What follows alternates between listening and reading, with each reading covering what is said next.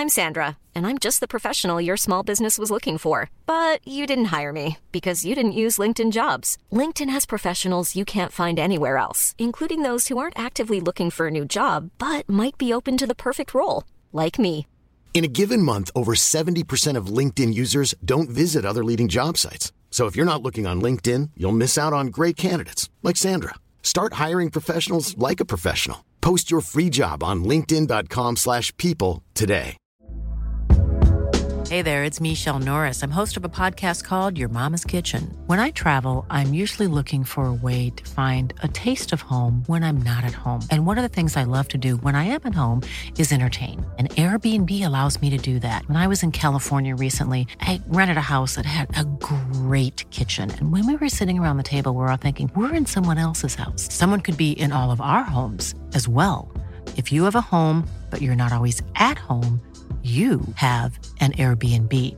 Your home might be worth more than you think. Find out how much at airbnb.com/slash host.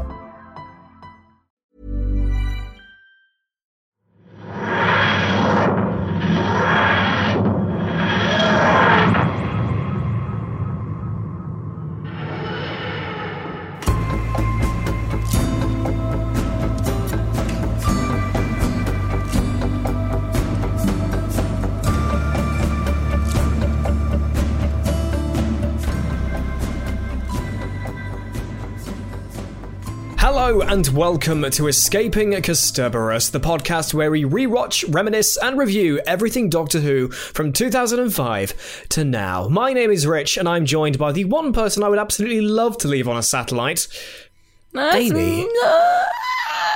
I like how every week you're like, I say every week, it's not, it's, we've been doing this weekly, shut up. Um, Every so Every often. time, every podcast, you're like, oh, why do you say such a mean thing? As if you've forgotten that I'm going to like borderline insult you at the I beginning of the do. I forget that's what you do at the beginning. It's just, uh, but also it's mean, so of course I'm going to be insulted. Yeah, well, you should be used to it by now. Welcome should. to episode 13, the finale of series one of Escaping Kasterborous. We'll have Hi. a bit of a. We'll have a bit of a. Uh, uh, d- d- what's the, what's sort of the the word like a, a heart. Uh, I have no idea. uh, I'm trying to think of what the phrase would be. I'm just going to be all soppy and stuff towards the end about. A bit of a heartfelt gush. Yeah, that's that's what I was thinking of. I couldn't think of what. I, I, I don't know. I've lost the plot. Uh, we're, we're going to leave the whole thank you for listening and all that sort of stuff to the end for the first series and stuff because we have got a reasonable amount to get through today because we're going to be doing a quick rundown of the actual episode itself. The Parting of the Ways, episode 13, aired on the 18th of June 2005. We're going to get into a bunch of questions because we've been sent a load Mm-hmm. We of stuff because we're answering stuff for much. not only the actual episode itself, but also for the series as a whole. And speaking of the series as a whole, we're going to be doing a ranking Yeah. of the stories. So you could say episode ranking, but we're going to be grouping together the uh, two Two or three two-parters if you count Bad Wolf Parting of the Ways, which I Mm. guess you you kind of can, but they're, they're sort of they almost cover they almost cover different topics. Oh, I think they're still a two-parter though, They are still because they're still like it. would- If we're talking same story, then we're talking like same setting, right? So like, therefore, yeah. yes, I think Bad Wolf Parting of the Ways is a two-parter. Whereas, like, yeah, So the uh, Bad Wolf ended with Rose waking up on the Dalek ship because we had no idea they were coming. Oh, Yes. look, Daleks! Surprise! Ah. Uh, and the Doctor realizing they're back and saying that he will save her. And they genuinely waste like no time. Like straight away. It's just boom, Daleks, let's go. The Doctor's here. He's on his way. Uh, he's been blown up by missiles, because, but it seems to be okay because the extrapolator's working. Mm-hmm. Oh wait, yeah, because what does the extrapolator? Is that the force field that they set? That's up? the fully functional force field. Try saying that when you're drunk. Oh And then yeah. and for my next trick, which is the clip they used in Day of the Doctor, for when Day of the Doctor. uh, the 50th anniversary special. Amy. oh yeah, yeah. Sorry, I'm just I'm not like I don't retain this kind of titles like information. yeah, like you're the nerd. You're my encyclopedia. I don't need to remember that stuff. This is why I didn't manage to do A level maths because I remember all the uh, episode titles of Doctor Who. Um, and the, the Doctor turns up on the Dalek ship, We have the fantastic sequence of the Dalek being blown up by Jack's gun, which might I add, he said is then busted, Yeah. and yet it still comes back later in Doctor Who. Like I never really clocked that Does line it? after he shoots the Dalek in um in the in the TARDIS and parting of the ways. Yeah. He's like, "Oh, the gun's junk now." And Yeah. yet when he when he's back in series 4, he's got it again. Unless he went back and got like a different one or like he rebooted fixed it, it or up or fixed it or something. something. Like there's I, he could have done multiple things. Like I have no idea. it's junk no in idea. that moment. Like I mean, how long would it have taken him to fix the gun? So True. But um I love the fact that the Dalek just somehow misses. yeah, The Dalek spins round.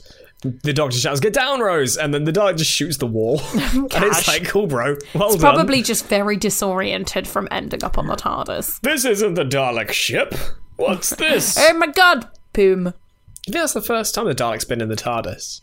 I think it probably, Probably we didn't get to see much. No, I didn't get very far, did it? Just, stamp. just exterminates whatever's in front of him. Cool, but doesn't make it very far. And the Doctor obviously is he's now the closest he has been to the this new ra- this new race of Daleks. Like obviously back in Dalek, he was convinced that he'd won. That was Mm-hmm. it. He like one of his last lines in that episode is "I win," and yet here he is. No lullaby. in the TARDIS, landed on the Dalek ship, uh, on the mothership, and there's a bunch of Daleks outside, and he has he does this sort of monologue again about the Time War. I think Jack even says, "Was it Jack that says I thought that was just a legend?" Yeah, And he said, "I was there." Um, the Daleks, like the the Daleks, seem to disappear. is that the first time universe. he's mentioned it since uh, Dalek, or has he mentioned it like in between? Them? Yeah, because I, I think I remember. I think I must have mentioned on the podcast for Dalek that I thought that that was like that was kind of it yeah. of the of the Time War being mentioned. Despite Obviously, the kind of until the end. despite the fact that we've watched these recently, um, I I still don't retain the information. There's still a lot of stuff. Like I said, the, the, just a line about Jack knackering his gun. She has never clocked that before because it's not really relevant. Because as far as I was aware, he just somehow kept it because he it's his trademark weapon. it, do you not think he would have used it? Well, he said it was junk then. I said we've we, we've been over this, Amy. Um, but yeah, the Doctor is in a bit of a state now because, as I said, he was convinced that he'd won, and yet they're back again. Mm-hmm. And he is not too happy, but he's I mean, of he puts on that sort of yeah, a bit of an understatement. I, and I think I think there's a part of him that just doesn't really believe it. You see him glare at this th- this bit of Dalek that's been left in the TARDIS. I wonder, do you think he kept that, or do you think Oh no, I uh, think he would have disposed of it. on the way it, back he'd have like opened the doors and just pushed just it pushed out? it out. Yeah, probably. There's a scene. There's a scene in a in, in Resurrection of the Daleks back in the 1980s. It's the Peter Davison Dalek story where a Dalek comes into the uh, the warehouse. I think it's in the second part, and Right. they sh- they manage to shoot out its uh, eye stalk. It's a really cheesy sequence. It's 1980s Doctor Who, of course. it's cheesy. duh. And there's these two dudes with like orgs like spraying at this Dalek, and the Dalek's just stood there like shaking away. And then boom, its eye goes. And then he goes, "Oh god, my eye's gone." And then they push it out of a. They push it out of a. It's like a. Um, you know, like in a warehouse where you've got like a pulley outside, and there's just like a normal, like like a standard door, but it's like a story or two up in up, up on the wall I mean, yeah, sure. that we'll opens out, it. whatever. They just push the Dalek out this door, and the transition between it being a real Dalek and this really crap Fake prop. Dalek. it's so bad. Oh, wow. And I've just had a I just had an image because it's like Peter Davison and some army dude pushing this Dalek out of a out of a out of a building. Just seeing Captain Jack and the Ninth Doctor do that, pushing it out of the TARDIS. That would be so funny. floating off into space. Or he keeps it in like a like a rogues gallery. He just grabs a bit of uh, every enemy he's defeated and keeps it in like a in like a case, kind of like Henry Van Statten or the Doomslayer in Hmm. That would Doom Eternal with his morbid. fortress, where you can go and kill demons in the basement of your ship because why not? However, Yeah, all right. it's gone, isn't it? By like Yeah, they gone. blow it up and then suddenly it's not there. The only time you see inside the TARDIS again from that point, I think, is when the Doctor sends Rose back and the Dalek's gone. So yeah, assumedly in the time period of the Doctor coming out of The the Dalek, Dalek ship and landing back on Satellite 5, It he's pushed the. Dalek out the door or he's taken it downstairs and shoved it in a cupboard. I hope he's pushed out the door. To be honest with you, I, I I would love the idea of like the doctor going into his because assuming a he bit like, like, a room bedroom, of requirement and just like shoving all the lost just load like, of crap in things there. Either that, or he's like taking all the. He, just he, I don't know. He gets like a, a shovel and he like shovels out all the bits of blob that's left, and then he takes about all the machinery, gets himself out his um, not a Dremel, a like a jigsaw, like a, like a jigsaw, and he just like cuts away the front of it. and He makes himself a chair, like kind of like how uh, hunters have like a head of like a I don't know an elephant above their fireplace. The doctor's there in his like reading room. He's got the fireplace. There's a sideman's head above it, and he just sits back in like a like a Dalek Empty chair. There's like the whole front taken out. I'm just not he's sure got, like, a he'd chair. that. I'm sure he would. Either that, or he'd just be either that, or he would be just so like annoyed at the fact that Daleks are here that he's just gonna yeah push it out the door. I Could think that would be my preferred like exit. just booting it, just like whoop, poof, out the door. I mean, Benny just pulls it out out of the TARDIS when he when he comes out onto the ship. Like, by the way, Like, guys, here got you your go." pal here.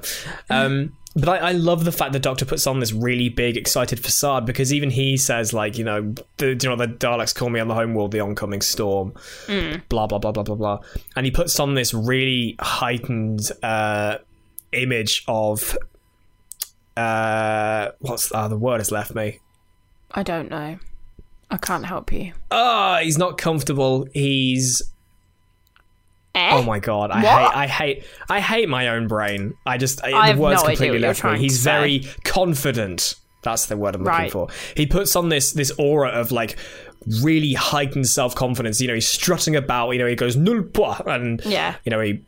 You know, flaunts This is- about, leans against the TARDIS, but it, obviously it's all it's all a front. Is this kind of like the first time that we see or hear that kind of oncoming storm sort of thing Yeah, of like the I doctor's power? Because like I don't know whether he's lying about that. He's probably not, but um, because like we hear it a lot again in yeah, the future. but like this is the first time that we sort of get that kind of omnipresent feeling of the doctor's power almost. Do you think this is like maybe where it came from? Potentially, yeah, because I mean, obviously, with the Time War, as as time progresses through these series, that the more and more is known about the Time War, and when you get to like the Moffat era, which is something we will cover, which is sort of something that I've only really come to realize over the last like year or so when I've been going back to seeing clips and bits and bobs of Doctor Who with uh, doing Who culture and stuff. Um, that there is this whole sense of the Doctor is this ancient being that is known throughout the universe. He's basically a god. Not that he actually is. No, but he sort Um, of puts well, himself across. At least well. not back then he wasn't. um, Lol, thanks, but Chibnall. yeah, there is this like essence of everyone knows who he is, and he is just this big, omnipotent being. Hmm. And this could be kind of that first into that because the Doctor is a legend from the Time War. Yeah. kind of how we see in Night of the Doctor with Paul McGann. Like that, people know who the Doctor is. Mm-hmm. And Was that I that can see little what you mean. short? That was the short with Paul I McGann. quite enjoyed yeah. that. So did I. But like, yeah, you're right. This is kind of where they start to say, right, this is where the Doctor becomes legend in some way, shape, or form. Not so much in a, an entirely universal sense. Thank you, Stephen. Mm. Uh, but in the sense of the Daleks, like the Daleks know that, like they know who he is, Yeah. obviously, and they are afraid. Hence why at the end of Bad Wolf, he says. Uh, he the Dalek says, you know, you have but no, you have no weapons, no plan, and he says, yeah, does not scare you to death. I actually quite like the uh, the way they play on the whole fear section when he steps out the TARDIS. Um, Yeah, because it kind of makes you wonder if like because obviously he's talking to them about saying like there's got to be that little element of fear like deep down and it sort of is because like fear is fear is useless unless your body's going to do anything with it. So like that's why only sort of sentient beings experience fear. Um but obviously the Daleks are like sentient beings, but like fear is actually kind of like the probably one of the most powerful responses you can have, and I'm not sure you can really have you. Well, I mean, you can have hatred without fear, but like the two go very well hand in hand. So like. Do we think that the reason they have that spark of fear is because they've evolved to have it for the Doctor, or do we think they have that spark of fear because they are made from dead humans? That's a good point. I th- I think the the the fear of the Doctor specifically is probably something that's just come with time. It's something that's that I think not even the Dalek engineers that aren't Davros who are maintaining these Daleks. At the end of the day, um, whether the idea of converting other matter to Daleks, at least on this specific ship, or this this this fleet of ships that were in the Time War was always there, or whether some Daleks in that fleet had the grand idea of let's turn humans into Daleks. I don't even think they would have the power over the course of the time that humans have been turned into Daleks. It's always been a thing. Uh, re- uh, revelation of the Daleks for Colin Baker. That that whole thing existed. That whole uh, serial revolved around uh, the beginning of the civil war between the Imperials and the Renegades, even though Right. they weren't known as that at the time. And Davros converting the the people who are in stasis on tranquil repose. Which is like a, it's it's almost like a a stasis funeral home. So they're not dead, That's weird. they're still alive. And the idea of converting people into Daleks is always a thing. And maybe the idea of um, a, a spark of fear coming through is not even something Davros could stop. no. Like it really wasn't. Like the fact that the Daleks evolved into being into civil war anyway was interesting because there's a, there's a whole thing about Dalek civil war. I should really write something on that. You should. Um, about how the Daleks begin to hate each other right. because of the as, as Ace very eloquently puts it, they're not true. They're not pure in their blobbiness. They're not one pure lo- in their one lo- what? Blobbiness. Blobbiness. Because uh, one of the uh, one of the technical advisors at Unit uh, asked, "Is it Unit? Ah. I think it is Unit." Uh, ask um, like the Doctor why there are different Daleks all fighting, and Ace is like, "Renegade Daleks are blobs, and Imperial Daleks are bionic blobs with bits added, and they hate each other's chromosomes. They they're they're either or not pure in their blobbiness. They kind of hate each other for being I'm sorry, different." but all I can hear when you say blobbiness is blobby, blobby, blobby. No, no. We talked about we talked about Mr. Blobby and Jack Whitehall last I time. That's all I can Um, hear. I, but yeah, I think the, the idea of the, the hatred of the Doctor, the fear of the Doctor, has come just through, Through time. Just because just they've dealt with him so eradicate. so much that there is just this hard baked. Oh god, it's the Doctor. That that hive mind That's what I was that thinking. exists with the Daleks. There there is whoever's in charge of that, or the fact that it's been there so much, it's developed to this kind of oh god, he keeps coming back. Do we also think maybe that the Emperor Dalek has something to do with that slightly? Because obviously, right at the end, when Rose is like evaporating the wall or whatever it is she's doing, Mm-hmm. um, he says like, "No, I can't die." Like, I am immortal. yeah. yeah.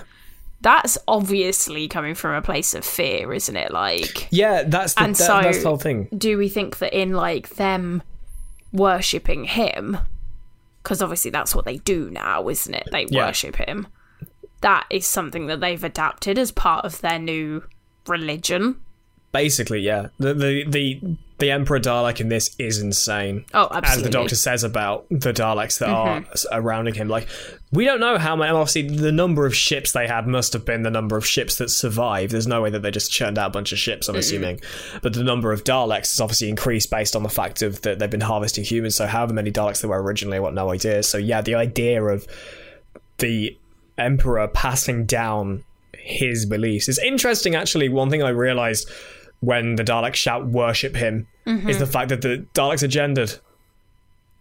You never really think about that, do you? oh yeah he says him Yeah, they say worship oh, him. i suppose it's, it is i mean it sounds like a male voice so i suppose it I was mean, just kind of the easy arguably easy you'd have that for all Daleks, but it's kind of interesting yeah that but i suppose it was just like the easy way to put it again, it could just be it could just be a language thing. It could just be a dialect thing where Daleks maybe aren't gendered. It's not really Yeah, something that gets talked about very often. him. The idea of like um, Daleks reproducing. yeah it's not whether exactly just like, a reproduction You're like a starfish. You lob a bit off and another bit grows or something. Uh, they just don't know. on a slightly different note, um, I wanted to talk about. You mentioned it briefly when the doctor's going on that little kind of monologue about the doc- the Daleks being insane. Yeah. uh, I said to you, didn't I, when we were watching it? I said it kind of feels like he's almost speaking from like his own experience from that, like saying, what is it he says? He says their insanity makes them all the more dangerous, or like they hate what is it? He said he said they hate their own flesh and Oh, you hate yeah, the, you hate your own existence. yeah. Do you think and that makes like, them more deadly than ever. That's what I was thinking is because like when he says you hate your own existence, I think that's come from a very very deep down. Oh, yeah. Actually, this is how I feel. Like I hate my own existence since the Time War, and Mm-hmm. the fact that I had to do that has made me slightly insane, and now I'm pretty dangerous for it. Like he's Yeah. literally kind of projecting like him onto them, but it's true, and I think that's why the uh, comparisons between I mean they make it themselves obviously but like Yeah. in Dalek they say to him don't they you would make a good Dalek he says you would you'd be a good Dalek, but also uh, we are the same. Yeah. Like the, as much as the Doctor like plays up on, oh yeah, we are the same. So I, you know, Uh-huh. I'm gonna spin that into I'm gonna kill you because you want to kill me. Mm-hmm. But no, you're right. That the Doctor is living. He is being that parallel that that Dalek in Episode 6 Mm-hmm. um, portrays him to be. Even if he doesn't necessarily realize it, but you are right. Like the Daleks and the Time Lords are.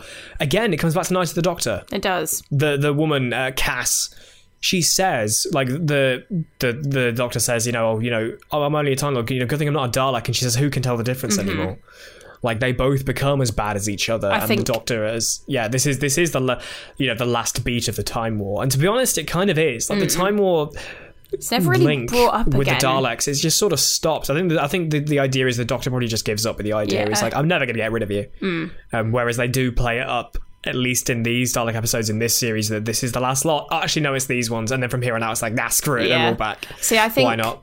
the way that they do that whole narrative in this episode because you can kind of get lost with this episode in focusing on the action because it is very action heavy and I think that obviously is Yeah. the point for a season finale like you want it to be quite action heavy so that you're not like bored but Hmm. I think what they do really well is these beats in between of like this narrative that you've seen throughout Eccleston's series, which is killer or coward, which is Yeah. exactly what was played up on Dalek. And it's obviously done very well in the Dalek episodes because that's kind of the big like thing that is touched on with like the Daleks versus the Doctor, who's right, who's wrong, like what's the difference. But it also obviously we discussed it quite a lot in Boomtown, like mm-hmm. about how they play that up on could you actually take a woman to her death knowing she's going to be executed. And I think in this episode they because obviously it is touched upon with that, obviously the Daleks, you said to me, didn't you, that they're trying to guilt trip him into like, because despite the fact that they've already bombed the Earth, they're trying to guilt trip him by saying, "Hey, you're going to wipe out the Earth." It's like you've kind of already Even though done you've already, that. Um, even though humanity is basically already dead because the Daleks have already descended Yeah. on Earth, but yeah, they're trying to guilt trip him into saying you're going to kill the humans, you're going to kill the Mm. Earth, da, da, da, don't don't kill us at the same time, you know, please, because as yeah, as we've already discussed, the Daleks are scared Yeah. that he could do this. but like it, it comes i think what that really really well done bit where obviously jack's just died and the daleks are swarming into the room with Yeah. the doctor. And he's like i could do it. And then they say well go on then. Like why? Are you killer or coward. And it comes down Yeah. to that kind of like decision there which is like i think that is the shred of kind of decency in the Doctor, obviously, that you don't get in the Daleks, which you will never get in the Daleks. Like, the Daleks will never have that sort of moment of, do I really want to do this? Obviously, they will always just kill. Um, yeah, and I think that makes him better. Like, it doesn't necessarily make the Time Lords better because obviously we don't know what the rest of the Time we know Lords were how like. ruthless the Time Lords were. Yeah. We know how insane they were But um, during the events of the Time War. but I think yeah, it does that whole sequence in the middle. It only goes on for like I don't know, maybe thirty seconds, doesn't it? Like that whole kind of Yeah. bit, maybe a little bit longer. But that decision is focused on really quite poignantly in the middle, um, and you almost forget about it in the middle of the action. But I do think it's a really good kind of roundup to that whole like narrative throughout the series that we've been exploring with the Doctor's character, which is something you really don't get in like the most recent Who. You don't get that really deep exploration of character that Russell T Davies did so well in this series. Yeah, getting the, the, the just adding the time war, especially because we were so unknown to it back Mm-hmm. then. It gave so much for Christopher Eccleston to play with. Yeah. Uh, and that's something exciting about his big finish because, assumedly, Uh. that's the big finish stuff is going to take place at hopefully predominantly before Rose, but after the Day of the Doctor. What? Uh, just going on to Big Finish ever so slightly. Um, Yeah, is what is this big plot thing that they've got going on with what's it called the they're basically releasing all these stories aren't they across the big finish across um Oh, Time Lord comics. Victorious. yeah that and it's like planned to release all the way through until like 2021 isn't it I've not caught up with any of that. Um, it's it's one of those things I need to just have it all spelled out for me and be like, right, because they're doing it across a bunch of different. yeah well i like, saw mediums. i'm pretty sure they tweeted the other day or they po- they posted something saying um oh like what are you most looking forward to to do with Time Lord Victorious? And it had a timeline of all the different mediums that the story was going to be posted across with the dates of their release. Oh, right. So it might be worth checking that out if anybody wants to find out what that's about. I'll that's have to about. dig into that because I've obviously I've seen it all because obviously it's a it's a multi doctor story, yeah, but uh, I've just not really kept up with it at the no, moment. me either. But I figured, you know, But- if any of our listeners want to keep up with it, apparently you can pre-order everything. So I think, Sounds like an ad. Yeah, I'm, even sponsored. I'm not being sponsored. I'm just still. I mean, that some Big people Finish might want to or listen to it. the BBC. If you want to come and sponsor the podcast, then uh, That would I'm be sure great. say no. That'd be really cool. But um, back to the Delta Wave stuff. Imagine how different it would have been if the Doctor did achieve the Delta Wave. If we did, I mean, it would have been a very short episode. I can tell you that much. Well, no, because the appointment is ready is right at the end. But like the idea of, Eh. you know, imagine coming to this series as someone who's a veteran of Doctor Who and and thinking that the Doctor's character has changed so much that he would genuinely commit genocide. The fact that the Doctor's been so close to doing it before.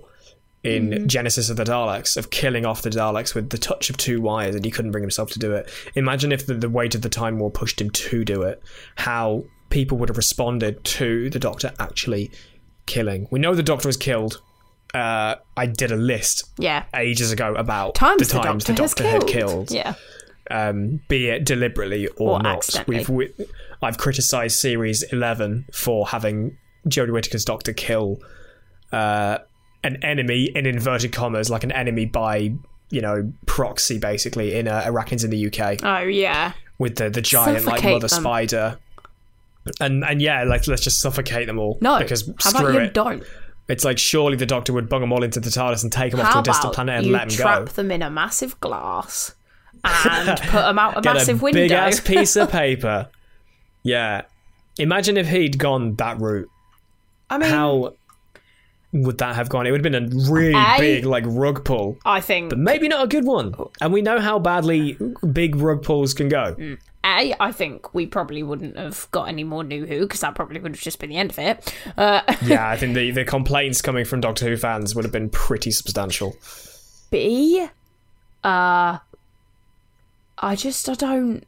I, I just can't really imagine it because it's just not something feasible. Like it sort of would have been like, boom, explosion, episode ends, nothing else to do, nothing else to talk about. Bad Wolf has Hmm. no resolution. Like everything doesn't actually happen, and then it's just oh look, dead. Bye, It's everyone's the fact gone. that the Doctor is convinced that he can do it, and I think because he has that belief that he killed his own race, that he could, he could do it again. I don't know that He's he ever so believed broken. he could do it. I think he was I, just. th- I think in the in the heat of the moment, in the build up to it, that he he could. Yeah, I mean, and then obviously he gets to the point he's got Mm. his hands on the plunger, and that's when he chickens out. That's when he can't do it. I don't know. I'm not Let's- sure. Let's talk about uh, Rose Yes. because this is a very very important episode for Rose. The Doctor in a all of his cheeky glory sends Rose back home Yes. after Rose talks about just the you know we could we could go back on ourselves. The the thing about the Doctor saying that you know we could just we could go we could leave. Mm-hmm. Like the Doctor never ever considers that, but it sounded like he kind of was. I feel like he was almost asking it because he wanted, Mm. He wanted Rose, Rose to go. to say, yeah, "Shall okay." we? And then he goes, "Yeah, sure, let's just go. Let's just grab Jack Let's get let's get Jack road." and let's go, let's just get out of here. Let's let history take its course." Like it's it's interesting the fact that it's never touched upon this because the events of this are never undone. So surely in the year two hundred thousand, no, Yeah, whatever it is. two hundred thousand one hundred. Is that how you'd say it? Yeah, two hundred thousand because it's two zero zero one zero zero. Yeah, 200,100. God, so weird to say. Or would it Um, be. I don't know. No, I've never counted that high. would- would, it be it's a weird number 200 and 100,000? No, that wouldn't be right, would No, it? two hundred thousand and one hundred. Yeah, I Yeah, that'd be a re. Or you just call it 200, 100. I don't know. But like, we've You been to we times past that, and yet the big Dalek like invasion of Earth is never touched upon. Hmm. Like, it'd be really interesting to have something. I think I said this before about um the uh, about the long game actually about seeing Earth in that kind of state. Hmm. And imagine if they did like a big finish drama where we were on Earth during the events of the year two zero zero one zero zero and the Daleks invade and or the aftermath of it because obviously eventually all these Daleks that are obviously at this point still on Earth That would be pretty cool. going around killing stuff they all just disappear Yeah, that's true. but that all still happens it's not like series 3 when everything gets reversed Hmm. like or everyone forgets or whatever they, the, re- the universe is reset How do they repair the Um, planet after all that bombing? what from the Daleks Yeah.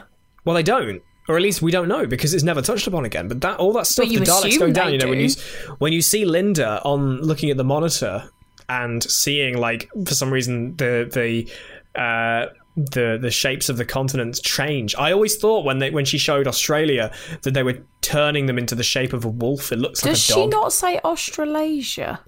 She says something. She I says like she on the New American Republic and stuff like that. I think that. she actually says Australasia for the last one because I was listening to it and thinking, oh, she says Europa. She says like the New American Europa, the Republic. New American- but then yeah. she, I'm pretty sure she says like Australasia or something like that, which is a continent now. which is technically what it is. but yeah. um, yeah, I was gonna actually, I was gonna say um, when uh, oh my god, I've completely lost my point. No, brain, don't do this. What We I were talking say? about the Doctor and Rose, So, um, segment. when she goes, when she gets sent home, um, yeah. I was sat there watching it and I was thinking it's so funny how like she's sat there like it's happening now, it's happening now. It's like, Yeah. but it's not. It so really like, isn't. I know that it happening now from the perspective of the viewer, and basically for Rose as well, because similar to the viewer, she's bouncing between Mm-hmm. the two. But the idea that, yeah, the, the actual tangible concept of it's happening right now, it really Yeah, I isn't. mean, Jackie obviously says like, yeah, you, you know, you said it's two hundred thousand years in the future or whatever. So like, it's not happening now, and she's like, but it is. It's like I can, I can see that, but like, it's actually quite hard to get your head around how it's like not now. I mean, it it's time now. travel. That's why Avengers Endgame just went, you know what, screw it. Oh my god, don't Just- even talk to me about the time traveler's wife. If anybody has seen that film and actually understands it, please holler at me because I watched it and I literally my brain, I don't know how old I was, maybe like 15, but my brain was like, "What on earth have I just watched?" None of it made sense. All I know is that a guy had a wife and he was a time traveler, and I could have gleaned that from the title. So, you know, I'm not very good at following Okay. time travel, but Bring, bringing things back again. well, I was, Um, yeah, I was just going to say, like, it felt really weird to sort of see her sit there and be like, yeah, it's happening now. It's like, but it's not. Like, you could literally live your whole life now and die, and this event would not happen for yeah. another sort of hundred and however Couple- long thousand thousand years. yeah. I think the this the point when the Doctor does the whole realization of I can just send Rose home. I love the fact that they didn't actually play up to this idea that that's genuinely what he's doing. Mm-hmm. When he does the whole yes, we can do it. The music ramps up and he's like rushing to the TARDIS and do this, that, and the other. Just his dialogue at that point. I said this to you when we were watching it. Hmm. His dialogue, it sounds so fake like we've heard the doctor talk about like explain this that and the other. You know we, we see it with like david tennant's doctor as well like explaining how the tardis works and doing this that and the other. The doctor is it's so painfully obvious that he's making this up on the spot when he says like rather than go into any kind of detail he just says like go back on my old timeline. Yes! And then he you know rushes to the tardis. He goes um do this fold it back. I'm clever. I'm really clever. Look at me. I need to go power at the game station which you know as much as even if he were talking about like we're we're doing pushing the thermal regulator and flicking all these particular switches and all this sort of thing even if he'd have said that, that would have made more sense to to some extent than just saying I'm going to go power up the game station. So even that dialogue is leading towards the point when he stops, turns around, and sends them Yeah, home. which I think is very cleverly done because obviously, if you were watching it for the first time, you just wouldn't really assume because you may not notice that, but the, but the difference is you might. I think there have been times when he's been vague and then explained later on and like Yeah. sort of caught up, like caught Rose up, but also caught up the audience, audience, as well. Um, uh, so I think it kind of is like a bit of a, a lead in. Like I do think it is done quite well, but also it's the pause between Rose saying like how um how long does the delta wave need and he sort of sits there and is like head in his hands like I think he's there calculating, like, how right, can he get rid of her what do I have to say her? Mm-hmm. to get her into the TARDIS and to not have her question what I'm doing? And it's it's heartbreaking. It's utterly heartbreaking. Oh, yeah. But at the end of the day, he's making the right decision. It's one of those things that, as much as obviously the, the story needs Rose to come back, Mm-hmm. there's also kind of the extent of you you really side with Jackie when they're in that chip oh shop. absolutely It's like he sent you back home. But also- that is the best thing he could have done because if you obviously as said the story plays out because Rose looks into the heart of the TARDIS becomes the bad wolf sends the thing back through time which I thought I thought was a nice way to wrap up the whole bad wolf Yeah. arc. We've seen story arcs that are so like prevalent through the series that end up leading to rubbish conclusions. I Mm-hmm. think Bad Wolf, though it's not the most mind blowing of them all, i think it um, was though i think at the time i remember finding it quite shocking like because it's so I mean, I don't mean as in like it's not great in Doctor Who terms. I just mean like in the grand scheme of like sort of twists and overarching narratives. It's never going to be one of the best No. ones in television or But- narrative history. But I do think it was very cleverly done, and I think, Oh, yeah. like you pointed out to me on the chip shop poster behind her in the window, it says "Bad Wolf" written across the poster. it's more prevalent through this episode. Mm. You know, it's on the walls of that you know tarmac playground, whatever. It's it's obviously sprayed out in big letters. It's on the poster behind Rose. Mm-hmm. It's obviously up in Satellite Five, and it's, it's I I find it interesting because obviously Rose reads it as a you know bad wolf here, bad wolf there. It's a link, and it's kind of like It's not though. Right. It sounds really cliche. Like it sounds really cliche, and I've always sort of read that scene of then Mickey just like it's just words, Rose. Come on. Yeah, I mean- and then she runs off back to the TARDIS, thinking, "Yes, I'm going to go to the TARDIS, say the words bad wolf," and then it's going to go, "Oh, yeah, cool, Mm. let's go." Like I love the fact that Rose kind of reads it in such a way. That she's almost trying to make something fit, and admittedly, she will be Yeah. because she wants there to be some kind of reason. She wants there to be something that can bring her back to save the Doctor. But I just love the fact that it's just like, yeah, um, um, um, yeah, it's uh, yeah, Babble here, Babble there. Let's go with that. Cool. Yeah, I mean, you could have at least left yourself some instructions, like. You know, I mean, I know she works it out, and obviously, I think it's- I think the that's the reason thing, I she doesn't leave instructions is because she herself knows she's going to work it out, and therefore, that she will like, work it out. it's like one of those ever looping paradox thing majigs. Well, yeah. If you if you tried to pick apart the whole Rose being able to see backwards and forwards and upside down through time and whatever, that she'd have gone.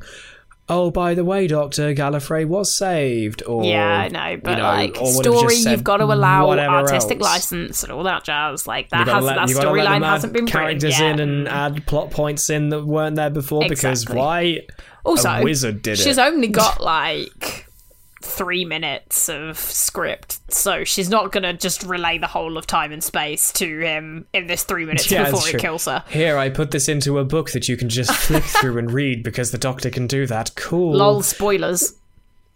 The doc- she passes the doctor's 900 year diary that you see Sylvester McCoy writing and ill reading at the beginning of the uh, TV movie. Actually, it's Um, River Song's diary. No, I actually mean No, I his know. diary. I know, but I'm just saying that she Don't could have also. question me. I wasn't questioning you. I was saying that she could have also used River Song's diary. So Oh, by the way, you gon' get some doctor. You're not going to meet her for another couple series. okay. oh, by the way, have just gone. you're about to regenerate lullaby. Oh, bye. Let's let's let's talk about the regeneration Don't cry. because I have never cried at that. no, I know. as hard as it is not to, because I adore Christopher Eccleston. This isn't this is news to Oh, you, I mean, news to the listeners slash viewers. Uh, he is my favorite Doctor, and seeing him him go is is so hard. Imagine if after uh, like imagine if we didn't know about him coming back to Big Finish now, and we we watched this today thinking that this is never going to happen, and then like a couple days later, like imagine if it were announced this Sunday than the other Sunday when it really was. I mean, We finished series one of Escaping Kasterborous. I feel like you were so excited anyway when the news got announced that it didn't really matter when it wouldn't have made a difference. No, It was announced. It, it- ah, it's so exciting, and now I'm getting into Big Finish properly. Like I now I know how good Big, Big Finish can be because I think there's I think there's an inherent like uncertainty. Mm. To people who listen to Big or people who don't know Big Finish, who've never dived into doing audio dramas because it's not like an audio book. No. it's not like a podcast. Like I've spoken to people and they've said, "Oh, I'm gonna, I'll put it on while I'm playing something." It's like, no, no, sit and listen to it. I was like going. I I sat in bed and listened to Out of Time, the uh, the new David Tennant and Tom Baker story uh, that came out today. I listened to it last night, and I literally just laid in bed, headphones on, and just lost myself in it. And it's it's phenomenal. And just getting that back, even just hearing the theme song, not even seeing anything, it's so good. So getting Eccleston back for that, I'm really excited for. It's like early next year the, the first parts of this come out. Yeah, it's But, um, uh, it's on Spotify. If anybody does, Yes, the, have uh, the, the, the monthly range, the standard like monthly series they've been doing it's on Spotify. So I my my first um foray in, I think I mentioned this the other week actually, was uh, a a, a doctor a sixth no a seventh Doctor story because I know that Sophie Aldred was in it. All I think it's called the Veiled Leopard. And then I listened to Jubilee, the uh, episodes, the uh, the Big Finish story that influenced Dalek. yes, that was fantastic.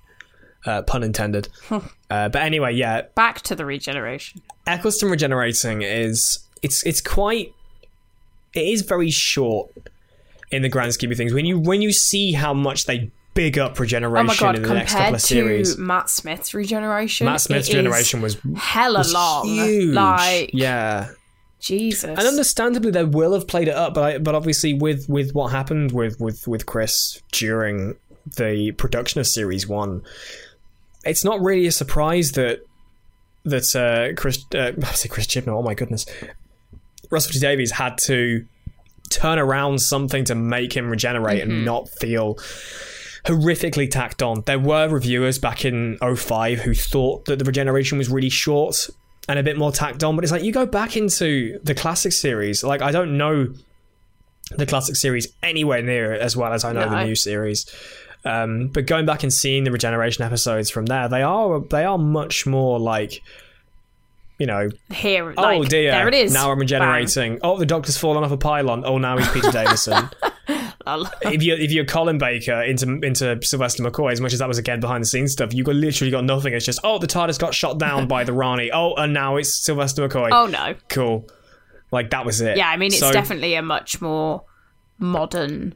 I still thing. think, as much as it isn't as overblown as some regenerations are, like as much as Matt Smith regenerating was a very big thing for the series because this was the Doctor that became the big, like global Doctor. Like series five, six, and seven were huge, Mm-hmm. Yeah. all over the world. It's, I think it's they just some, for some reason made- Matt Smith they- appealed more to the American audience. Yeah, it's kind of interesting that that was that for some reason it That just he was the one. Yeah, you kind of assume it was Tennant. Tennant. Like Tennant was still big, but like for some reason Matt Smith just absolutely blew up. And sometimes the the, the regeneration episodes get do get kind of overblown, and I do see Time of the Doctor like that. You know, Is that Matt Smith? 11's, 11's hours overs now. Hmm. The clock is striking 12s. oh, like please stop making it so big and overblown and stupid. I did. like I did. Mm, it's one of those things that I really like about Eccleston's regeneration is it's it's it's smaller, but it doesn't mean it's not as emotional. as emotional. yeah, that's what I was going to say. I Like, think almost it kind of makes it more emotional. Like you don't obviously get the length because of time. it's so small. Yeah, you don't obviously get the length of time that you get with like Matt Smith's regeneration to sort of be like, oh my god, it's happening. Oh my god, I better prepare myself. Like you literally just get a, oh look, I'm dying. This has been fun. Like thanks for the journey. I'm gonna go die now, and then I won't be here in a minute, but someone will be here, and it's still me, but it's not me. and that's all you get. Like, and then it's, It's, just it- the whole, it's almost like I love it- it's you. almost Bye. taking a step back, like when you put it like that, in the idea that it's, it's just, just such a smaller event, it's almost like going to a small funeral and realizing that there's only like, you know, 15 people here who hmm. will remember you or who knew you or who cared about you. Because in reality, with with Eccleston's ninth Doctor, with him coming fresh out of the time, well, there wasn't anyone else. I think the fact that he got to be with Rose, Yeah, that when was he all he would have was cared about. huge for him. The fact that he got that, Yeah. and that is, you know, it's so important to him. I, d- I think And I don't know whether like I actually really like his regeneration, sort of watching it back because Mm. a he gets a excuse the pun fantastic last line. Um, it's literally just so was I, and I think like the fact that he doesn't think- say anything after that really kind of like wraps it up neatly in a little bow. I think that's him sort of because I know he says, you know, I'm clever, I'm really clever. He does it a bit to boast, but I think that was him returning to the point of being able to tolerate himself, to love himself, to appreciate himself as much as we still see with David Tennant that that sort of that self-loathing to not in like a really like memeable state like he's posting I want to die on Twitter and stuff like that. I wanna die. There is that there is that inherent I, I, you know, I, I like the Daleks. He hates his own existence Mm-hmm. somewhat. That there is still that lingering bit there, and it's nowhere near as prevalent with Tennant as it is with Eccleston. I think that last line of "you were, you know, you were fantastic, and you know what, so is I," shows that he's he he feels like he has become the Doctor again, Mm. and that might be why he becomes this dashing, you know, almost disgustingly sexy man. Oh. Who is very, very confident in himself I will have me a slice of that booty. exactly like the fact that he still the fact that he can appreciate that and becomes David Tennant that's such a huge thing for Eccleston's Doctor. Mm-hmm. I also think it's kind of almost like him trying to put Rose at ease a little bit because he knows what's about to happen and she doesn't, and so Rose he kind of no makes clue. like that little joke of like, "You were fantastic, but you know what? So was I," and that kind of because you see her day- smile and it's like it's that lovely little thing of like, "I'm going to make you laugh one last time as the Doctor that I want to be," and like the Doctor that you have hopefully fallen in love with.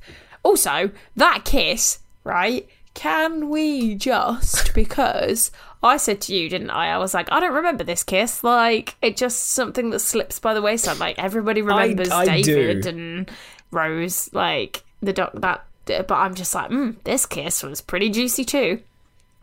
I think it's because it's in the grand scheme of things it's not hugely important as much as it's something that Eccleston's Doctor has wanted to do to Rose as weird as that sounds No, um, for a long time because he's in love with her and there is definitely that kind of there is that reciprocating feeling Mm-hmm. um, from Rose. It's not obviously as prevalent, but admittedly, if you were already falling in love with somebody and they turned into David Tennant, like my underpants are already over there. I mean, like, yeah, Jesus mine were- Christ, they've gone. Mine were in like you know, I've left mine on the sofa downstairs. mine were on the floor before I even realised they'd left. Like, but yeah, that that kiss. I think that kiss did get a bit of like a bit not controversy, but people were a bit like, "Ooh, that's a well, mm, it's because of the that's a bit age interesting for difference, Doctor Who." isn't it? Like, It's. I think it's more. It's not so much the age difference. I think it's more the fact that it's kissing in Doctor Who. You just didn't see that. That's I mean, it happened in the 1996 movie. You get um, Paul McGann chewing off Grace's face, which again, it's Paul McGann.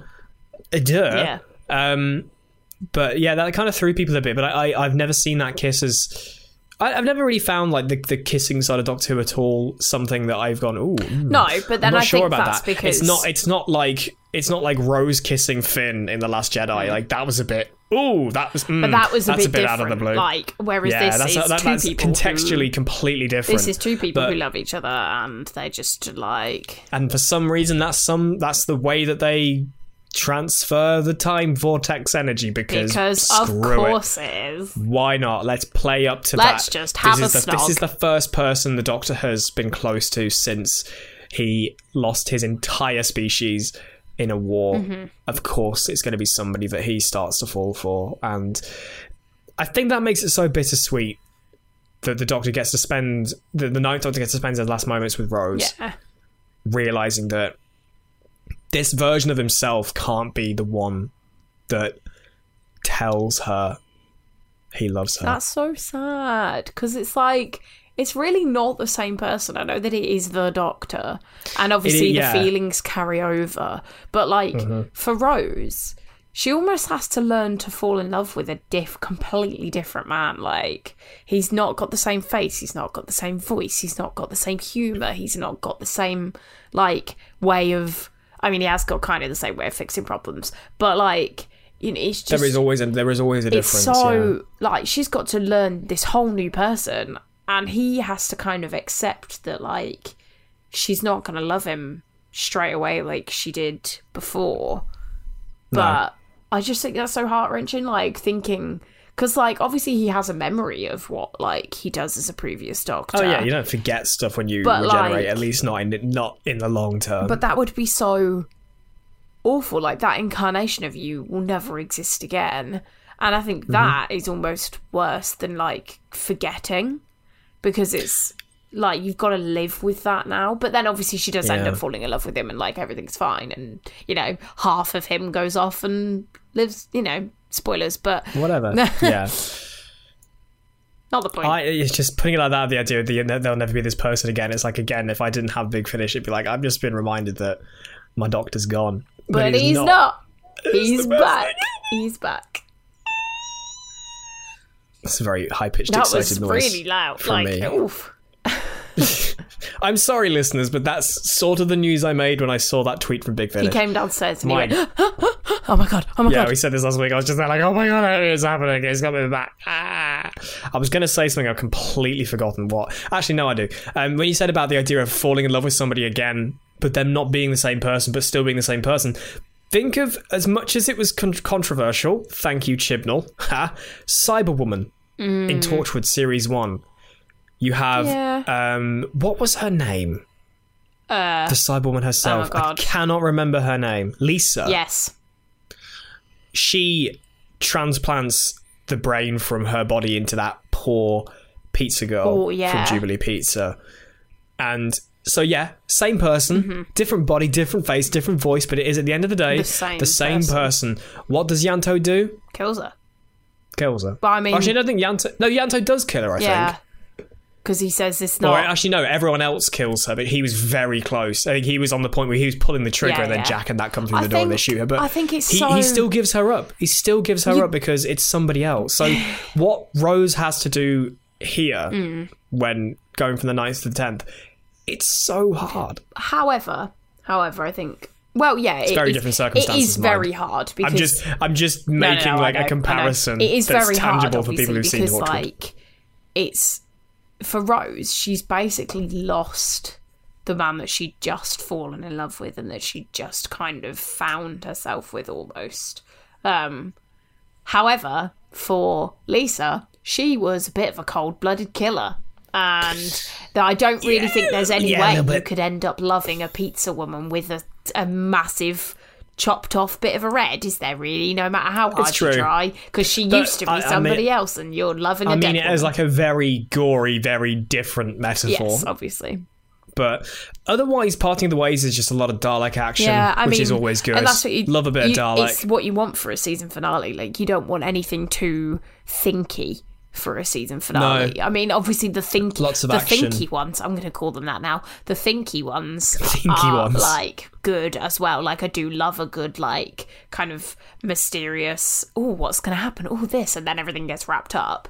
Um, except thirteen. Lol. Um, but I yeah, like I do think like a good action sequence in Doctor Who is a good season finale sort of, especially in this era. Like I think they do it. Russell T Davies does it really well. Hiring for your small business? If you're not looking for professionals on LinkedIn, you're looking in the wrong place. That's like looking for your car keys in a fish tank.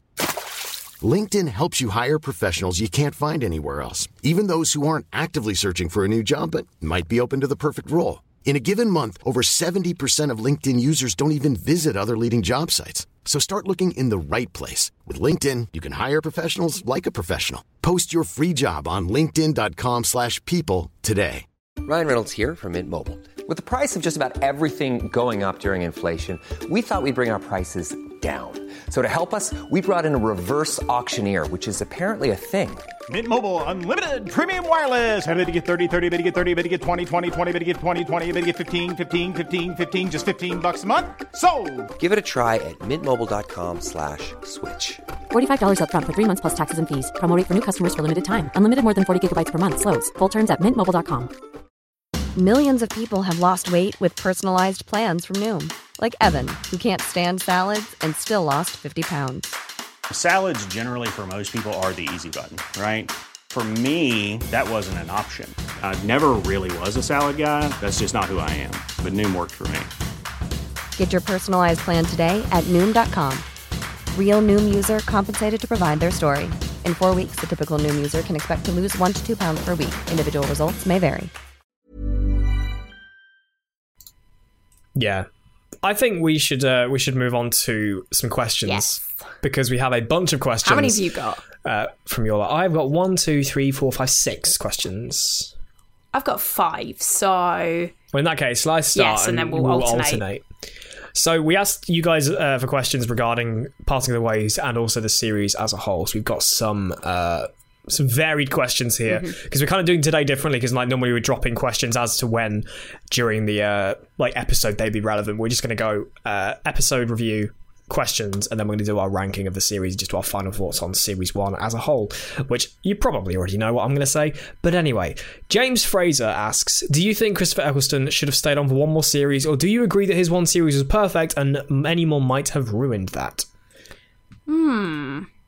I think i think you answer first. You go. I think it would have tainted it if he had stayed on for another series, but I think that's that's how you'd always perceive something like this. If you would ever put somebody past what you know as being their finite number of series, then you'll always think that what comes beyond that, what could have been beyond that, would have been different. The same with season twenty seven in in Doctor Who in nineteen ninety Oh. with the uh, uh, with what happens with the seventh Doctor and Ace. Like that sounded terrible. Let's not do that, Yeah. and it didn't happen. Eccleston going on to do series two. Apparently, the majority of the stories that were in series two would have been Eccleston anyway. I think um, they haven't changed a huge amount um, when Tennant came in. Uh, so yeah, uh, Tennant staying on for series five didn't happen. No. Imagine as much as the arc series five did sound quite interesting, it would have been very similar. It still with Amy Pond and blah blah blah blah, but it would still been tenth Nah, Doctor. I think. It just kind of sounds strange. Yeah. So, you know, I think asking a question, I'm not trying to say like it's a stupid question, but something like, "What do you think he should have said in front of the series now after 15 years?" It's it's almost a redundant question Yeah. because the answer is almost a complete, a guaranteed no. It's uh but do you agree that his one series was perfect? Yes. I mean, you do. I know you do. I do. I do I as do. well. Actually, I think I don't think he could have done much better with the time he had on Doctor Who. Like, I think he really, No. like we've sort of said before, he really paved the way for New Who, and obviously he did a fantastic job because otherwise New Who wouldn't have had the return and the cultural The impact success, yeah. that it has had now. Because I mean, obviously Doctor Who had a big cultural impact back in the classic series, but it wasn't something that I ever heard adults. I say adults, we are adults now, but like when we were kids, it wasn't anything that I ever heard adults talking about as like the kind of massive cultural phenomenon that it is now. And I don't know if that's because of the impact of the internet has like aided and kind of like abetted that nature of like um fandoms and just kind of helped Yeah. them grow, which I think it desperately has. Um but it it just seems like it's had a much more cultural impact with New Who, and obviously that wouldn't have happened if Christopher Eccleston hadn't been at the helm. So, I mean, Russell T Davies is obviously a lot to thank as well. But yeah, I think if Eccleston had stayed on for a series extra, it might not have had the same impact as his one Yeah. series did. I wouldn't dispute, yeah, that his series, a second series would have been bad. It doesn't like it's like with the new Big Finish stuff. There is not a doubt in my mind that that's going to be phenomenal. It's going to be amazing all the way through. I think that is because though Big Finish is written by people who want to write the stories for the sake of loving Doctor Who. And no, I'm not saying that like Moffat and Chibnall and T Davies. At the end of the day, it. the three showrunners we've had since New Who are all ridiculously big they Doctor Who fans. However, But they're I know what you writing three or four series each, and so obviously they're gonna get run out of ideas. Whereas Big Finish is being written by individual people here and there. so many like people, you know, it's gonna be a They'll have more. these ideas that they've had so much Yeah, time to develop exactly. and establish into things. Yeah. So yeah, I'd say that uh, I don't think you should have stayed on front of the series. I'm really excited to see what does Big Finish, Mm-hmm. but series one was series one, and as much as we'll get to the series rundown uh, after these questions, I I agree that I think series one is perfect. Like there's so little I would change in the grand scheme of things for series one. Amy, you have a question. Mm. Yes. So, uh, Dana Lewis, I hope I'm pronouncing your name right, uh, on YouTube asks, well, she says, I always wish that Rose had kept a little bit of residual bad wolf energy for series two, just so her eyes would flash and she could do tiny things with it. Do you agree, or do you think that would have had negated Nine's sacrifice? Yeah, that a Yeah, sacrifice. absolutely. I think give, making the companion a superhero because let's face it, we've seen it in series one, we see it in series four, we've seen it in series seven. Yeah. No, no, just no. Uh, yeah, I think it's. Uh, like I can understand why it'd be quite interesting to have a character like that to be much more powerful. Like having people, the Doctor's like almost genuine equal. You've got people like River Song who are like extremely strong characters. You've got Romana Mm-hmm. in the classic series. You've got K nine. You've got Kamelion.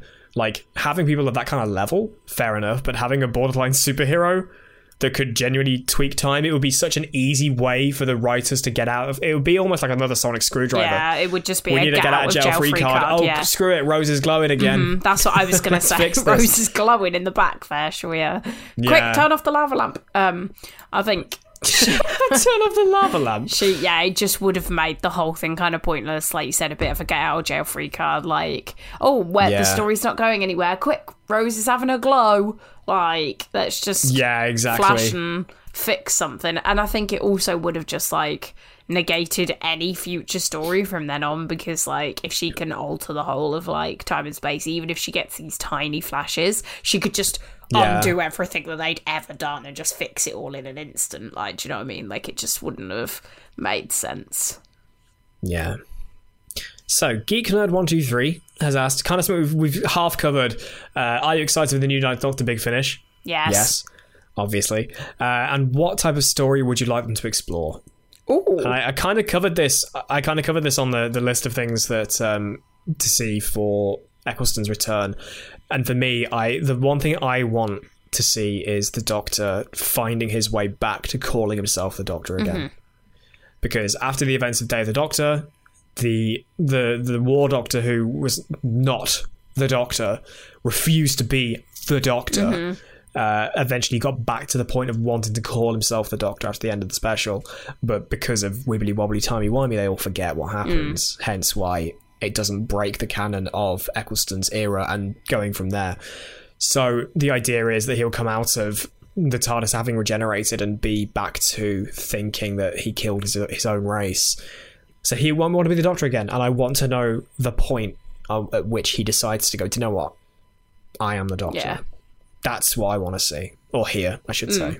I think I would quite like to just enjoy a few good old fashioned random adventures. Like, I'm a very sort of not like a one and done, but like uh, you know, I just I do quite just enjoy the old school who like random Let's adventures. a Let's just thing. go off, have a bit of fun for an episode, and then like I do like the overarching plots and stuff, but I think it gets to a point where it's just like, oh, can we just not for like a little bit of time? Like, let's just enjoy what we've got. And I Yeah. think Eccleston's Doctor would be the perfect Doctor to kind of, yes, explore like just after the Time War and that kind of thing. And I think it would be almost like cruel to not explore that with his big finish stuff.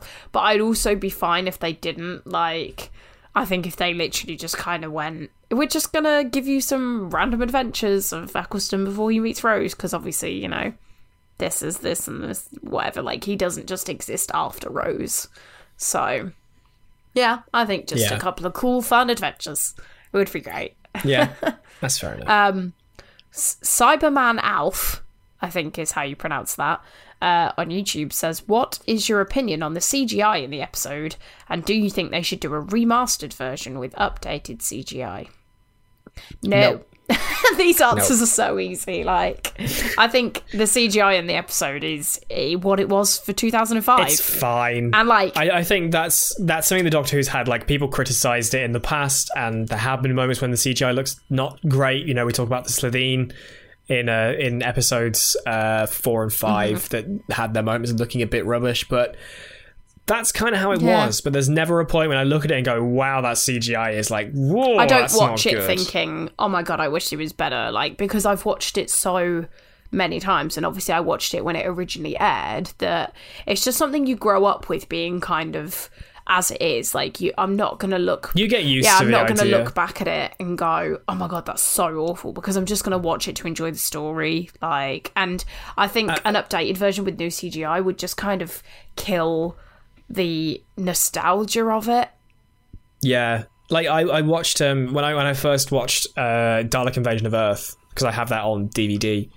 Uh, they gave me the option to put in the uh, updated effects they did for whatever year this release. I want to say like two thousand six, two thousand seven, maybe. I can't Right.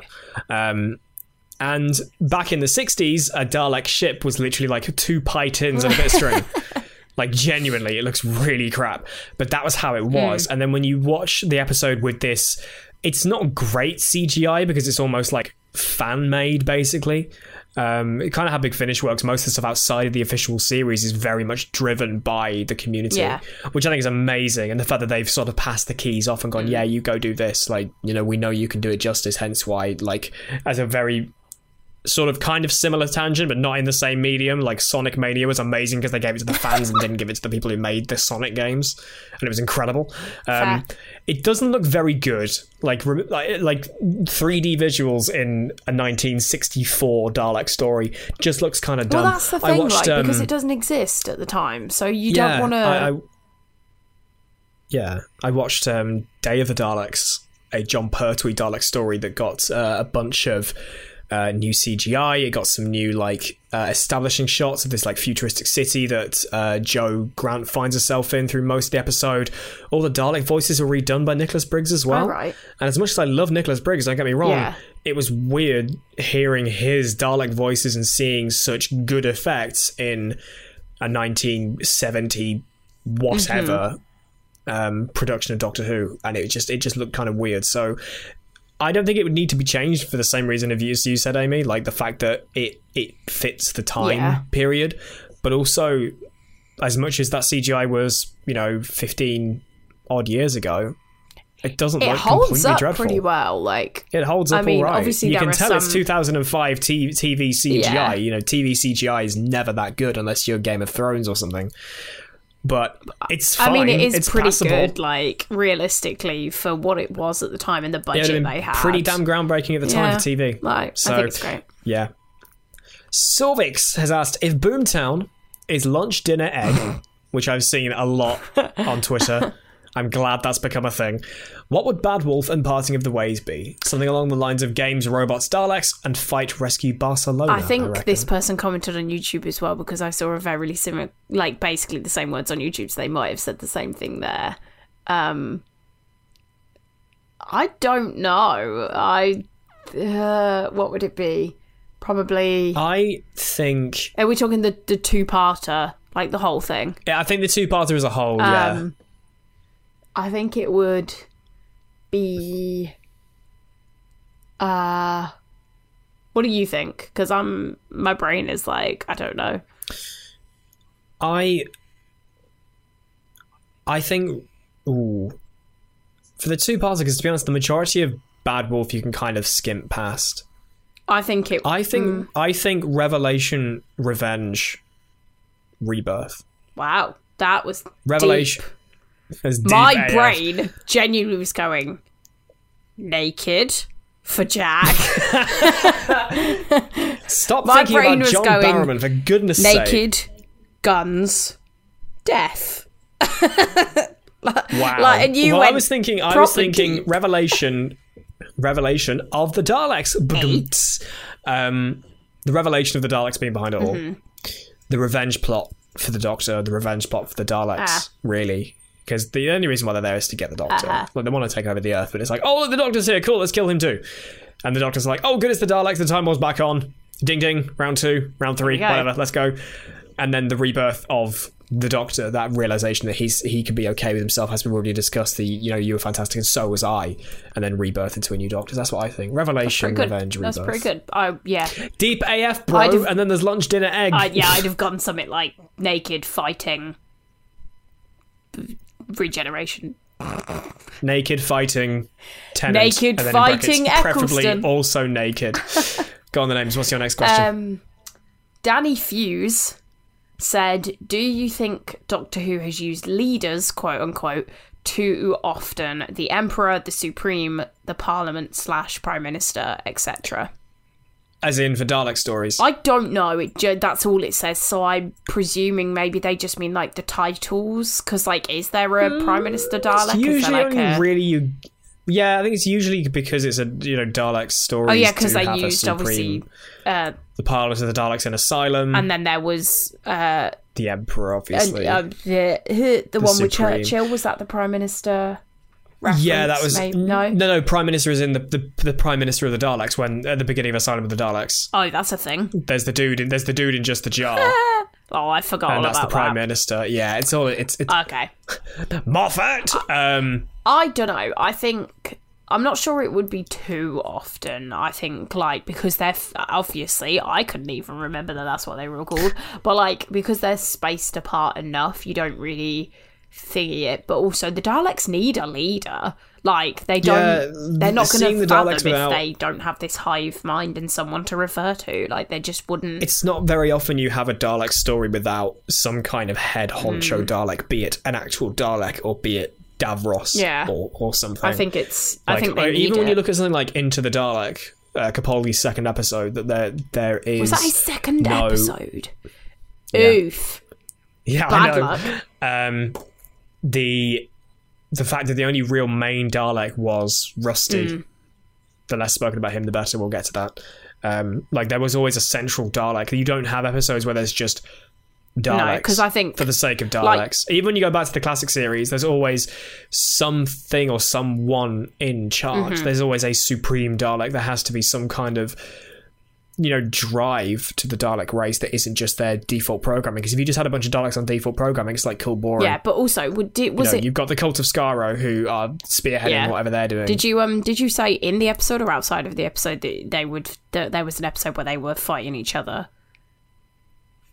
in the episodes, in the end of Revelation of the Daleks, for Colin Baker begins Yeah. sort of the Dalek Civil What War, I meant was- and then re- re- Remembrance of the Daleks was the Civil war. What I meant was, have did you talk about it in the last hour on this podcast, or am I thinking of a conversation we had outside of the podcast? no, we've spoken We about it have this okay, great. Like this is how broken my brain is at the moment. Like I couldn't remember what we talked about it. But yes, I think if you didn't have a leader, that would happen far more often.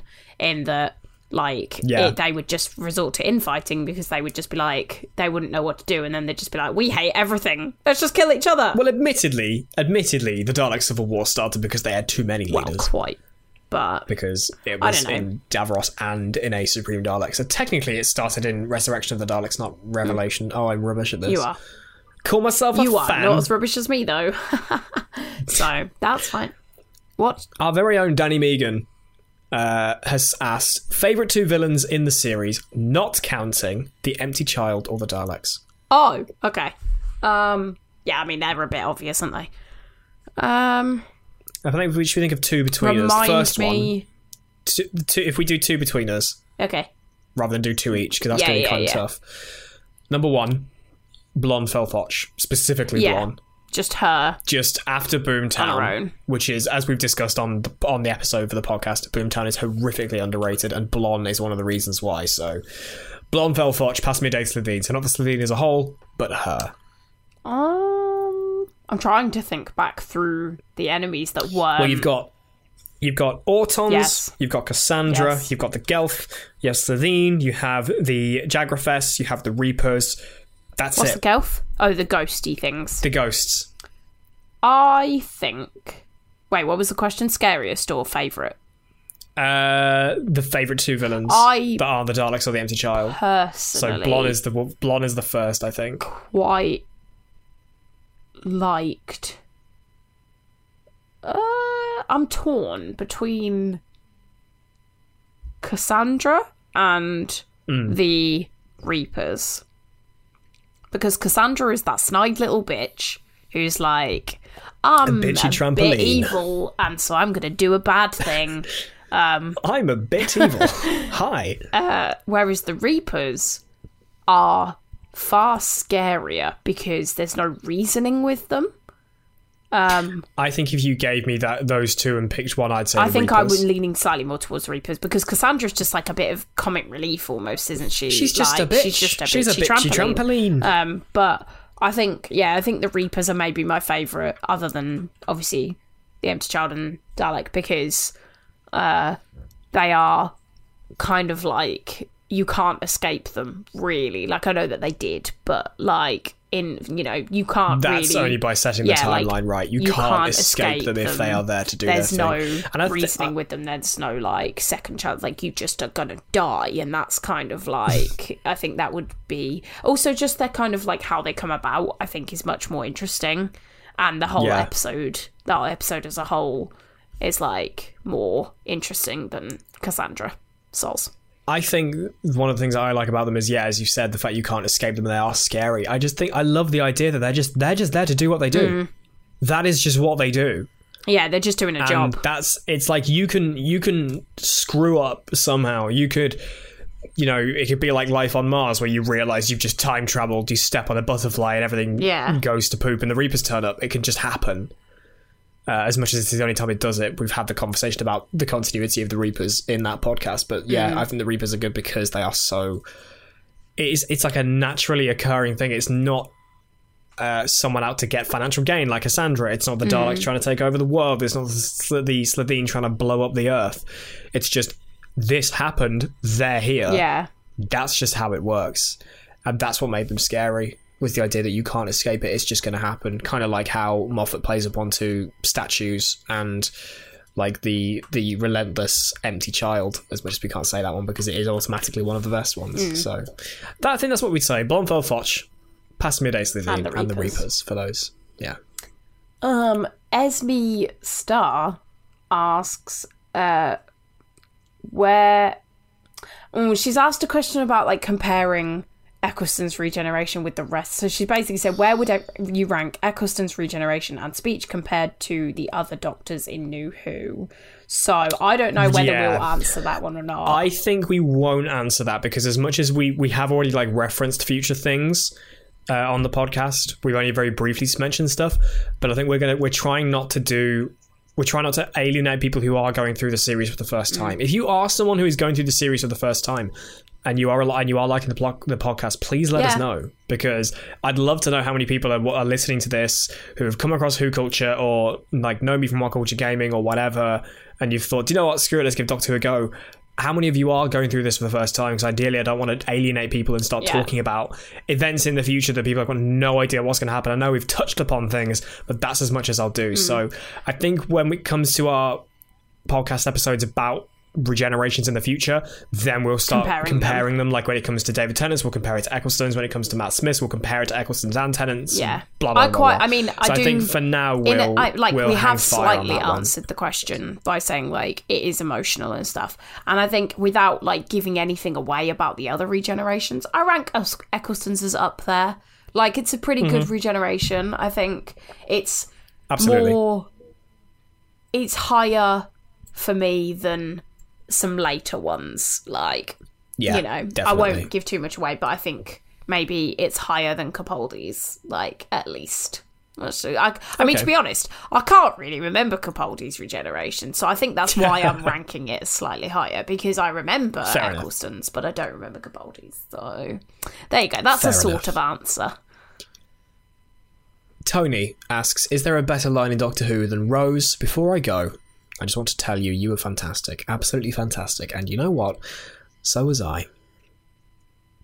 I think we've kind of covered that I mean, That there line. might be, but I can't remember. there probably are better lines, but I think in terms of in terms of powerful, powerful lines, it's it's definitely up there. And again, I don't want to go into too much detail because I don't want to spoil Mm. things. Because there is one, there is a line by David Tennant after he hears the knocks before he opens the door that is so mm. powerful. That is Feed a me, big um, give it to me, I love it. Yeah, but that we've already kind of been over that. But that particular like Oh, sequence. line. That that see that that moment of, of Eccleston, you know, the realization of him seemingly like he can he can respect himself again. That's that's huge for the character. So yeah, we'll kind of kind of half bypass that one as well. Um, Amy, the broad review on YouTube asks if you had to recommend one episode or story that sums up all the qualities of the Ninth Doctor, which would it be? Because he's currently been, or they, sorry, they have been currently watching uh, classic Doctor Who. And friends of theirs want to give it a go, but are a bit daunted by the vastness of it and asked for a single story which sums up the Doctor to kind of give them a flavour of whether it's worth watching the rest. it sounds like a bit of a cop out answer You're going to say Dalek, because it's the you? first episode. No, I was going to say Rose. Oh, were you?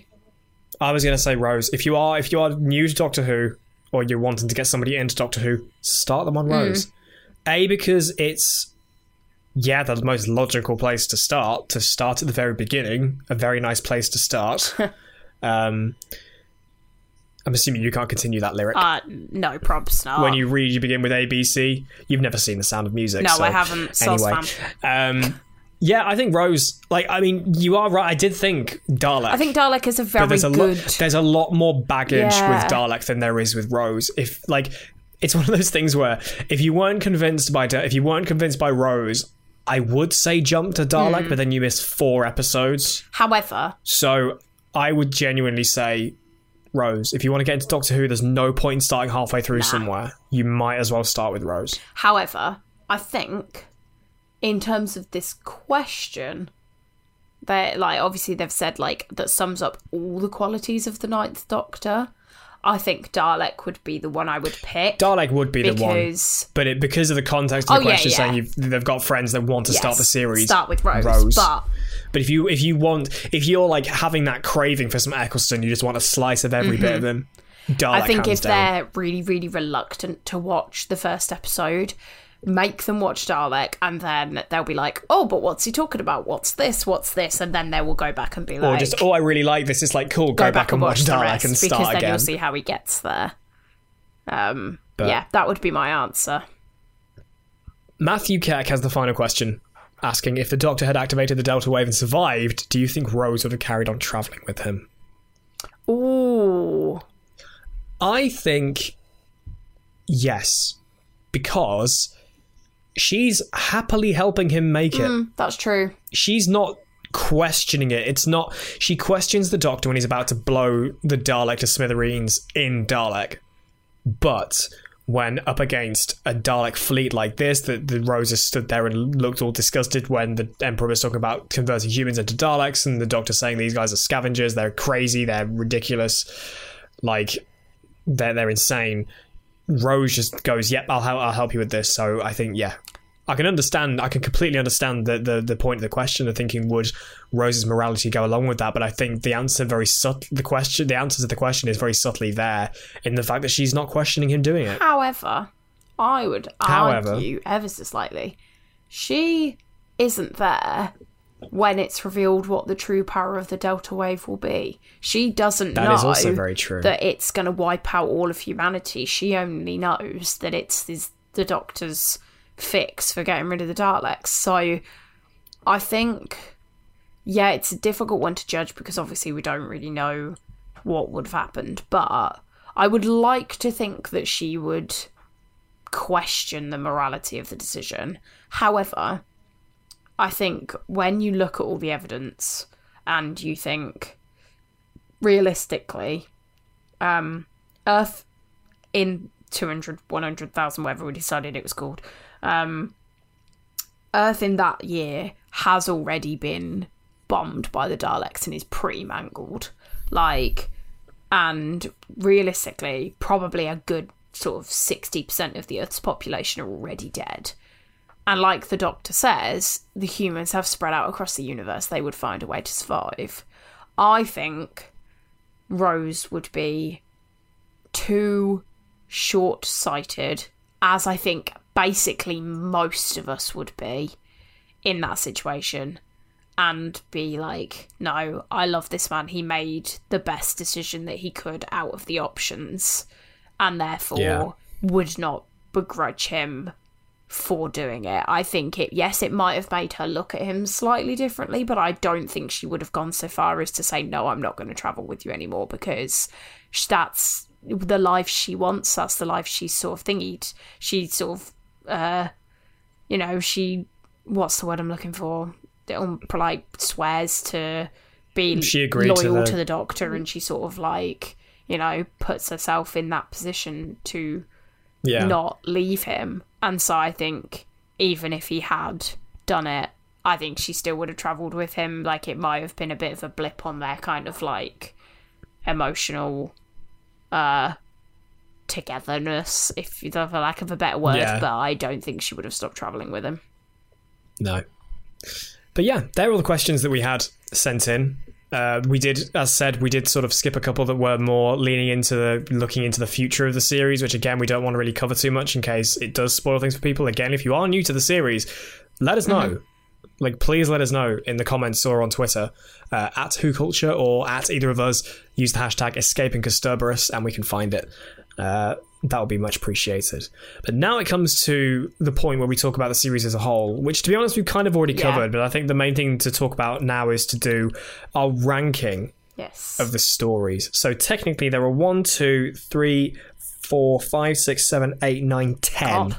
stories because there are two, three two-parters in there. okay. So I think we've both decided kind of before the uh, we started recording, which to be honest, we'd have probably agreed on anyway. Hazard a guess as to what our top episode is. the best episode of series one, hands down, Dalek. is Dalek. There is no questions about that. Dalek exemplar, as we've said, as one of the questions was, Dalek exemplifies everything incredible about uh, the Doctor. I said it on the podcast that Dalek is an amazing story, and the idea that it explores a single Dalek and how dangerous it is. Definitely listen to Jubilee if you do have Spotify, and the fact that I found the Big Finish stuff on Spotify is the best Yeah. thing. Um, Jubilee is amazing. You can kind of see where the beats are, but it's not like a much more drawn out because it's like two and a half hours long. Jubilee. It's not like a really drawn out episode of Dalek. It is very different, but you can see the narrative or hear the narrative beats that's played upon, and the idea of a single Dalek being dangerous isn't actually the right word for Jubilee, but like it's the the, the idea of a singular Dalek being there Yeah. is what makes it interesting. Um, so yeah, Dalek I think is the at the um, number one. If we jump right back down to the bottom, Oh, the worst. now because overall, as I've already said, I think series one is pretty damn borderline perfect. perfect. There's very little I change. I think the worst episode of series one is like leagues higher than what I would consider to be bad episodes in the series going forward. So, what do you think will be one of the worst episodes or stories of series one? Hmm. Because as much as it's a tough decision, my mind goes to Aliens of London World War Three. Yeah. It's not bad by any stretch. I think. But I think if I had to rank the yeah, the stories in this series, that would be towards the bottom, if not at the bottom. But the bottom doesn't necessarily mean bad. Yeah, because. So episode one was Rose. Episode. So we've got Rose, The End of the World, The Unquiet Dead. Then you've got Aliens, Aliens of London World War Three as a two-parter. So that's one entry. Dalek, Long Game, Father's Day, Empty Child, Doctor Dances. That's a two-parter. Boomtown, and then Bad Wolf the Ways. Oh, it's a tricky one because yeah, Aliens of London and World War Three. Um, They have their moments do. of being brilliant, and usually it's because of Blon. I'm not sure whether I would argue that the long game for me is one of the lower ones, like maybe the lowest, because although it hmm. sets up like the bigger picture with Satellite Five yeah. as a standalone story, I think it's pretty blasé. Actually, yeah. Do you know what? I think, I think I would agree with you on that one. I think there are more There are more good redeeming beats. qualities to Alien Yeah. Aliens and London World War Three than there are to Long Yeah, Game. I think- So. Do you think we put Long Game at the bottom? probably. Just. So Long Game at number ten. Yes. I think maybe Aliens London World 3 at number 9 above it. Yeah. Or would you put maybe something like Unquiet Dead? Well, I was thinking That Unquiet low? Dead, but like End of the World as well is kind of like it's okay. But I kind of see it on a similar thing to Long Game. Like I think it does set up the the universe and the whole thing really well. Mm, I think they're Yeah. all on a bit of a I- level pegging. This is really hard. I think I would put, personally, I think I would do Unquiet Dead at 9, the Slitheen two part at, at 8, and then End of the World at 7. Because End of the World is the one that starts to lean into the time Ooh, I'm warp sure. stuff, and you get to see more of the Doctor. I don't know. More of the Doctor's past. I Do don't not know, whether I would put um End of the World at nine. End of the World at 9. I'm not sure. Unless I would 'Cause put I- the. Uh, see, I quite liked the- the, the Unquiet sequences Dead. with- I think it's like a. yeah, th- again, the thing is, it's like there's nothing about this ranking that is outright bad. I don't think I'd but- put the Unquiet Dead that low. I think the end of the world deserves to go higher because of the sequences with Jabe and the Doctor. Those things explore di- digging deeper into the Doctor's character, like probably a lot earlier than you probably realized. I think is really good. Okay. And overall, the episode is good. I think then we should do Aliens of London World War Three at nine. okay. because I think it sort of sits in the middle. Like I'm toying between whether to put the Unquiet Dead or End of the World. Should we say for like nine to seven, nine to six are all like kind of level pegging anyway? Like I think so. We'll do uh Long Game at ten end of the world at eight, and and like yeah, Aliens of London long World game War at ten, Three, Aliens of London World War Three at and nine, then end of the world at and- eight. Yeah. Um, I think I would personally put End of the World above Unquiet Dead. Personally, Yeah, although The Unquiet Dead does have some really funny bits with Charles Dickens, I think overall, I there's a lot more I think to there is- pick yeah, in apart End of in, the terms World. of the grander scheme of Doctor Who with End of Yeah. Mm-hmm. the World. So we put Unquiet Dead at number eight, put End of the World at number Yeah. seven. Let's jump back to the top and go for number two, oh god, which I think is unequivocally Empty Child Yeah, Doctor Dances. I think be. at number two. There's there's nothing else that matches that No. in my opinion. Number three. So what we have left, we have Rose. Uh, we have Father's Day. We have Boomtown. We have Bad Wolf Parting of the Ways. Okay, I I would probably say Boomtown What do you should think? go at six if that's where we're up to on that portion of the list Boomtown at six. Yeah. I think I could agree with because that. Because it's a great character study. Father's Day at That's five. what I was going to say. In the same vein, I think Father's Day at five because again, it's a fab character study, but like not a lot happens. Although I do quite like it. I mean, Again, again, there's nothing about this. Is this is a? I wouldn't say this is a worst to best. I think this is just a general ranking of the episodes because there's nothing in this series that I would consider to be bad. bad. So, and then then the last question is because we've got one and two, and we've got up to five. We need three and four, and the only things that are left are the beginning and the end, and that's Rose, and then Bad Wolf Parting of the Ways. Ooh. Oh. I, I can't Oh. tell whether I'm leaning Oh. into Rose being better. Oh, I was the thinking the, end. opposite. I'm. Were you? I. I think it's because Bad Wolf, for the grand scheme of things, is an episode about killer game shows, Yeah. whereas Rose is so fascinating as an Mm, yeah, episode I think when exploring about it. the character of Rose and the family side of things, but then also reintroducing the Doctor in such a new mysterious way. Yeah. So I can't I think thinking whether I about it, I would it. put Bad Wolf Parting of the Ways at three and Rose at two. Or do I think Bad Wolf. Parting of the Ways should be lower? Yeah, that's What's true. fourth? But I What's don't. in fourth? Um, have I written down? I hang think on. you've done it wrong, haven't you? one, two, three. Have I written down a number twice? I can't tell. Ten, nine, eight, seven, six, five. One, I can't two, see what you're doing, three, so I can't four, tell. Five, six, seven, eight, nine, ten. There are definitely ten stories. Right. How have I missed So four? what have you done? I don't know. I seem to have not written down a four. So what have we got at ten? So at 10, we've got The Long Yeah. Game. At 9, we've got Aliens in London World Yeah. War 3. 8 is Unquiet Dead. End of the World is Yeah. 7. 6 is Boomtown. Yeah. 5 is Father's Day. Yeah. Four is blank. Currently. Yeah. And then we've got Rose. How- Have you just miscounted the amount of stories? Oh no, I've written two twice. Uh, Sorry, Rose. Sorry, that's what I've done wrong. So, and if we put Bad Wolf Parting Ways at four, Yeah. Rose would be at three, Empty Child at two, Dalek at Right. one. I'd written two twice. Uh, uh, yeah, I'd written that two twice. me. That's why it thrown me so much. I was like, I can't get my head around what, how this has gone. So, So, four is this is our Parting ranking. of the Ways. What's it? Four is Parting the Ways. Rose So is what's three. at so five? Father's Day. Father's Day. I think I would put Father's Day above Bad Wolf Parting of the Ways. Personally. Because I think I enjoy Father's Day much more than I enjoy the two part finale. Because although the two part finale is action, it is like the end of the story. I don't there's a lot more. I really like Father's, Father's, Day. Day. It makes me more emotional. I feel more when I'm watching it. I think it's a really clever Hmm. story. And although Bad Wolf Plan and the Ways is clever, I think it's just kind of like throw a bunch of pieces together and hope they fit. I can see. I do see what you mean, but this is also the end of his series. It and. I feel like the ramp up to his regeneration and Parting of the Ways is amazing. So, I Okay. personally think I would leave Okay. it, but maybe this is something we should open up to the uh, to the What's comments your and the ranking? twist questions.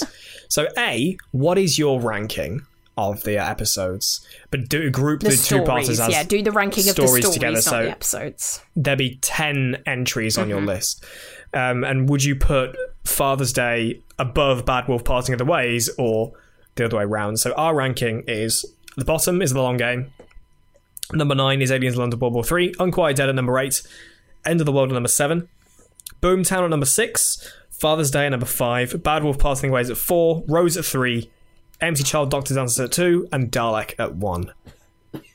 I think I think I agree with that ranking Yeah. overall. To be honest I with think you, that sounds but about like I right. said, I don't think there's anything about that, anything about this series that is outright bad.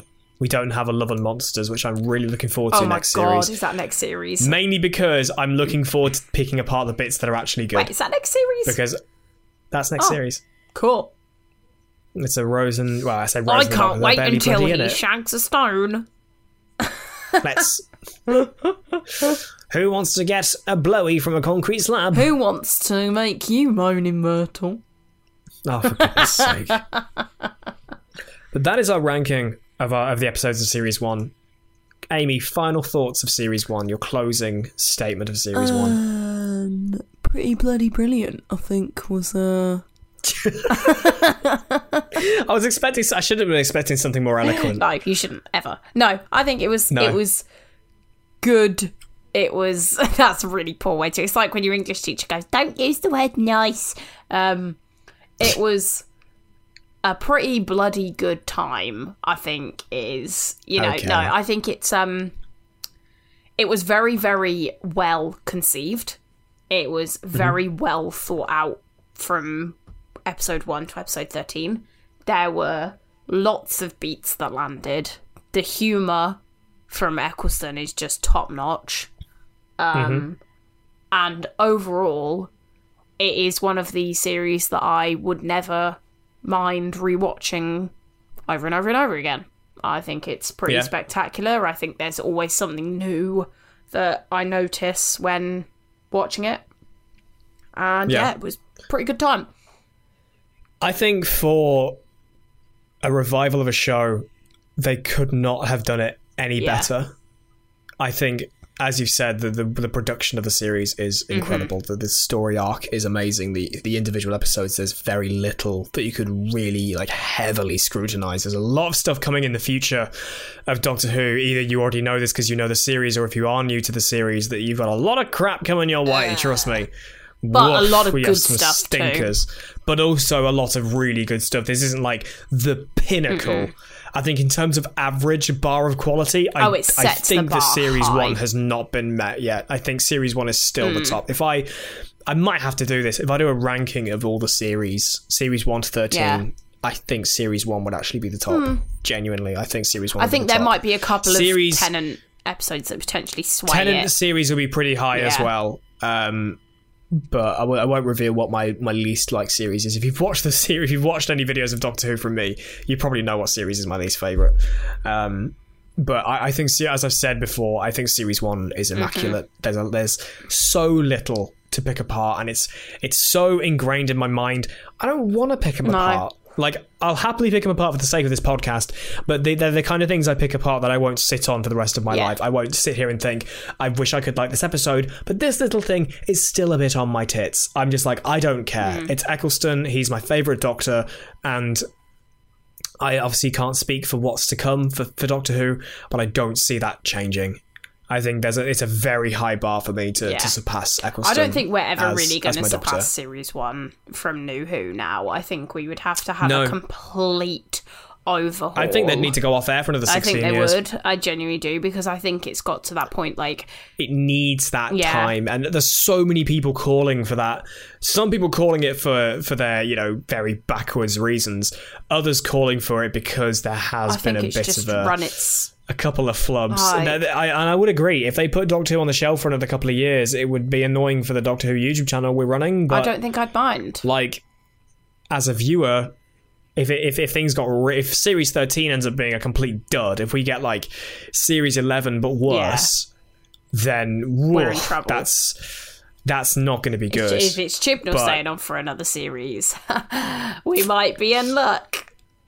Oh we'll get to that after revolution of the daleks Yeah. at christmas um but yeah, I, I think series one is incredible. And if you have been watching series one for the first time, be it because you are new to the series or you did the egregious thing of skipping nine, uh, How let us know you. what you thought. Or do just generally, if you've seen the series a million times, you've gone back like us, and there's there's new things you can appreciate. Because even me, who's watched series Who one, can quote every single line? Probably. literally i could probably do a one man show of Yeah. dalek i've watched the episode so many literally times like still finding new things to, to fall in love with about the series what have you thought of, of series one what do you think of parting of the ways and just what do you think as christopher eccleston as a doctor overall Mm-hmm. as someone who is already a fan of him or maybe someone who appreciates him but maybe tennant or matt smith is your favorite because as as much as it sucks to say it there's not many people out there who have capaldi or Nah, jodie whittaker as their favorite doctors I really like as much as- Jodie's as much- like Jodie. I love Jodie's Doctor, think- and Capaldi is arguably the most underrated of all the Doctors. Uh, I think he was definitely the one who got the most screwed by storylines. Um, Matt Smith in a very close yeah, second. But I liked Matt Smith. Uh, I think. But yeah, like, what did you think of Series 1 and Eccleston? You have to let us know in the comments below if you are on the YouTube version of this podcast. If you are listening to it on whatever platform you're on, then you can let us know over on Twitter at Who Culture. Use the hashtag escaping at Kasterborous. You can see the spelling of it in the uh, podcast title if you don't know how to spell Yeah. Hopefully, you can to spell escaping. I would hope so. Uh, let us know about that. So, um, that I think about wraps up series one. Sorry for the long break. escaping by the way, like Yeah, apologies for the uh, with with sort of normality like relatively starting to resume. We would hope. It's been a bit interesting to get like because normally we'd just record this on a Sunday night. But that's not always as easy anymore because, you know, life is semi returning Mm-hmm. Yeah. to normal. There have been moments that we haven't been able to. Sorry, it's not always been uh, communicated, but if this podcast ever got killed off, yeah. We'd let Yeah. you know.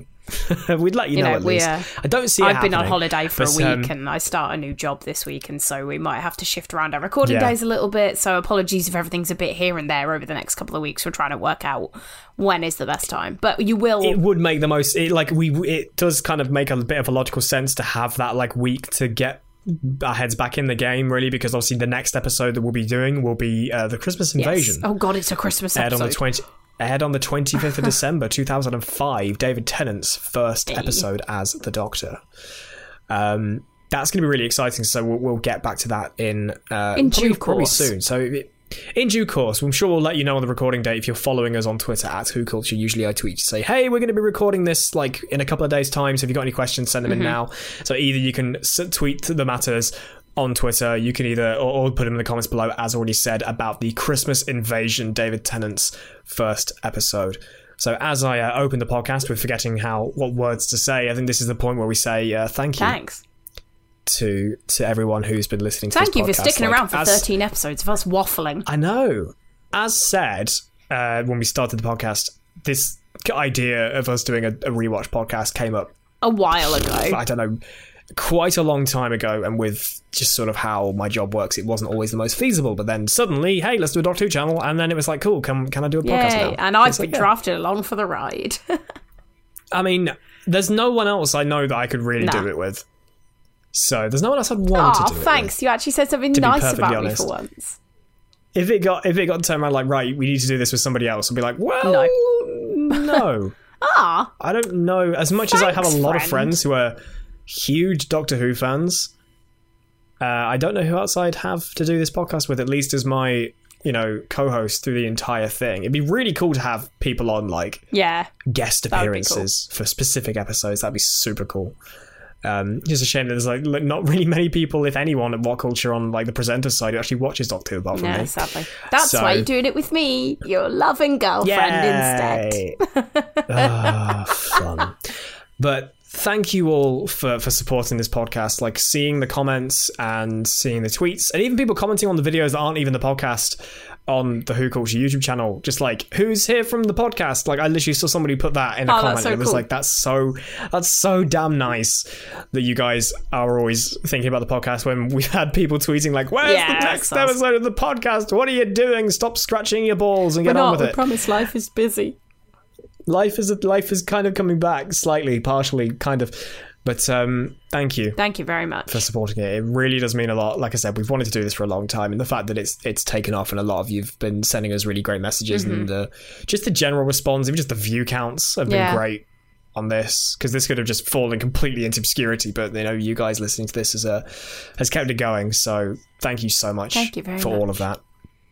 So we'll see you uh, soon. At some point, this is the longest episode Yeah, so far. Jesus, Like an it's almost two uh, hours long. An hour and three quarters. We knew it would be a longer episode because we're doing like episode review, series review, and questions. Um, but thank you. We're going to be kicking things off with a sort of series two, episode zero, Yeah. basically, or series one, episode fourteen. It's kind of I mean, weird they're as to not where really, it really they're just sits. Christmas specials, aren't they? They're not actually counted in series, are they? No, but usually when you see them on like Netflix or BBC It's- iPlayer, they're put. I think they're put with I the think series. it's with the series that the Doctor is in, so like it's David's series because it's. because I think when I when I got my original DVDs, I've said this before. My, I have my Eccleston, my original Eccleston DVDs downstairs, uh, and the first Tennant's DVD was the one that the Christmas Invasion Yeah, well, that's on. because it's the first episode with Tennant in it, so you wouldn't put it on exactly. Eccleston's So we'll probably group you? it together like that. So uh, so series two, Episode zero. kind of series two, episode zero will be coming your way. Maybe week after next. We'll Well, let you yeah, know. we'll tweet. we're not planning on going like a hiatus. We'll just you know take a take a moment to be like, right, okay, we're between series now. Let's let's get back on track and get back on with this. Give you guys a bit of time to catch up if you are catching up on the uh, the podcast. But uh, please, again, if you've got any questions regarding the Christmas invasion, send them to us on Twitter at Who Culture. Use the hashtag Escaping Kasterborous, or just stick them in the comments if you're on YouTube right now. But until then, that has been the Escaping Kasterborous podcast, Series Hey. One is over. Thank you, Christopher Eccleston, for being so goddamn Thank you amazing. for being fantastic. and I'm so excited to hear you again. Mm. It's going to be phenomenal. Yes. For now, though, I have been Rich. You can follow me on Twitter at pickupchange. And I have been Amy. You can follow me on Instagram at Ames underscore Elizabeth. Indeedy. Thank you all so much for listening. Thank you again for your support of Series 1 of Escape Kasterborous. We will see you Goodbye. soon. Merry Christmas. It's August. Merry Christmas. God God bless us, everyone. Bye.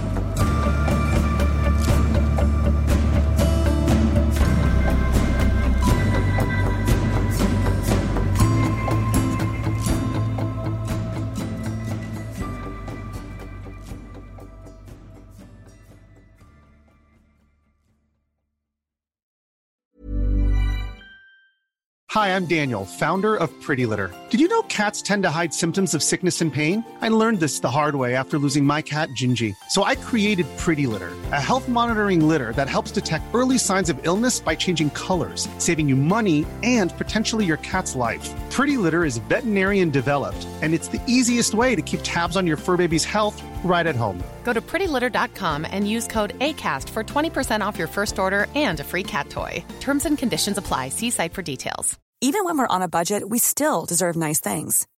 Quince is a place to scoop up stunning high end goods for 50 to 80% less than similar brands. They have buttery soft cashmere sweaters starting at $50, luxurious Italian leather bags, and so much more. Plus, Quince only works with factories that use safe, ethical, and responsible manufacturing. Get the high-end goods you'll love without the high price tag with Quince. Go to quince.com slash style for free shipping and 365-day returns. Even when we're on a budget, we still deserve nice things. Quince is a place to scoop up stunning high-end goods for 50 to 80% less than similar brands. They have buttery soft cashmere sweaters starting at $50, luxurious Italian leather bags, and so much more. Plus, Quince only works with factories that use safe, ethical, and responsible manufacturing. Get the high-end goods you'll love without the high price tag with Quince. Go to quince.com slash style for free shipping and 365-day returns.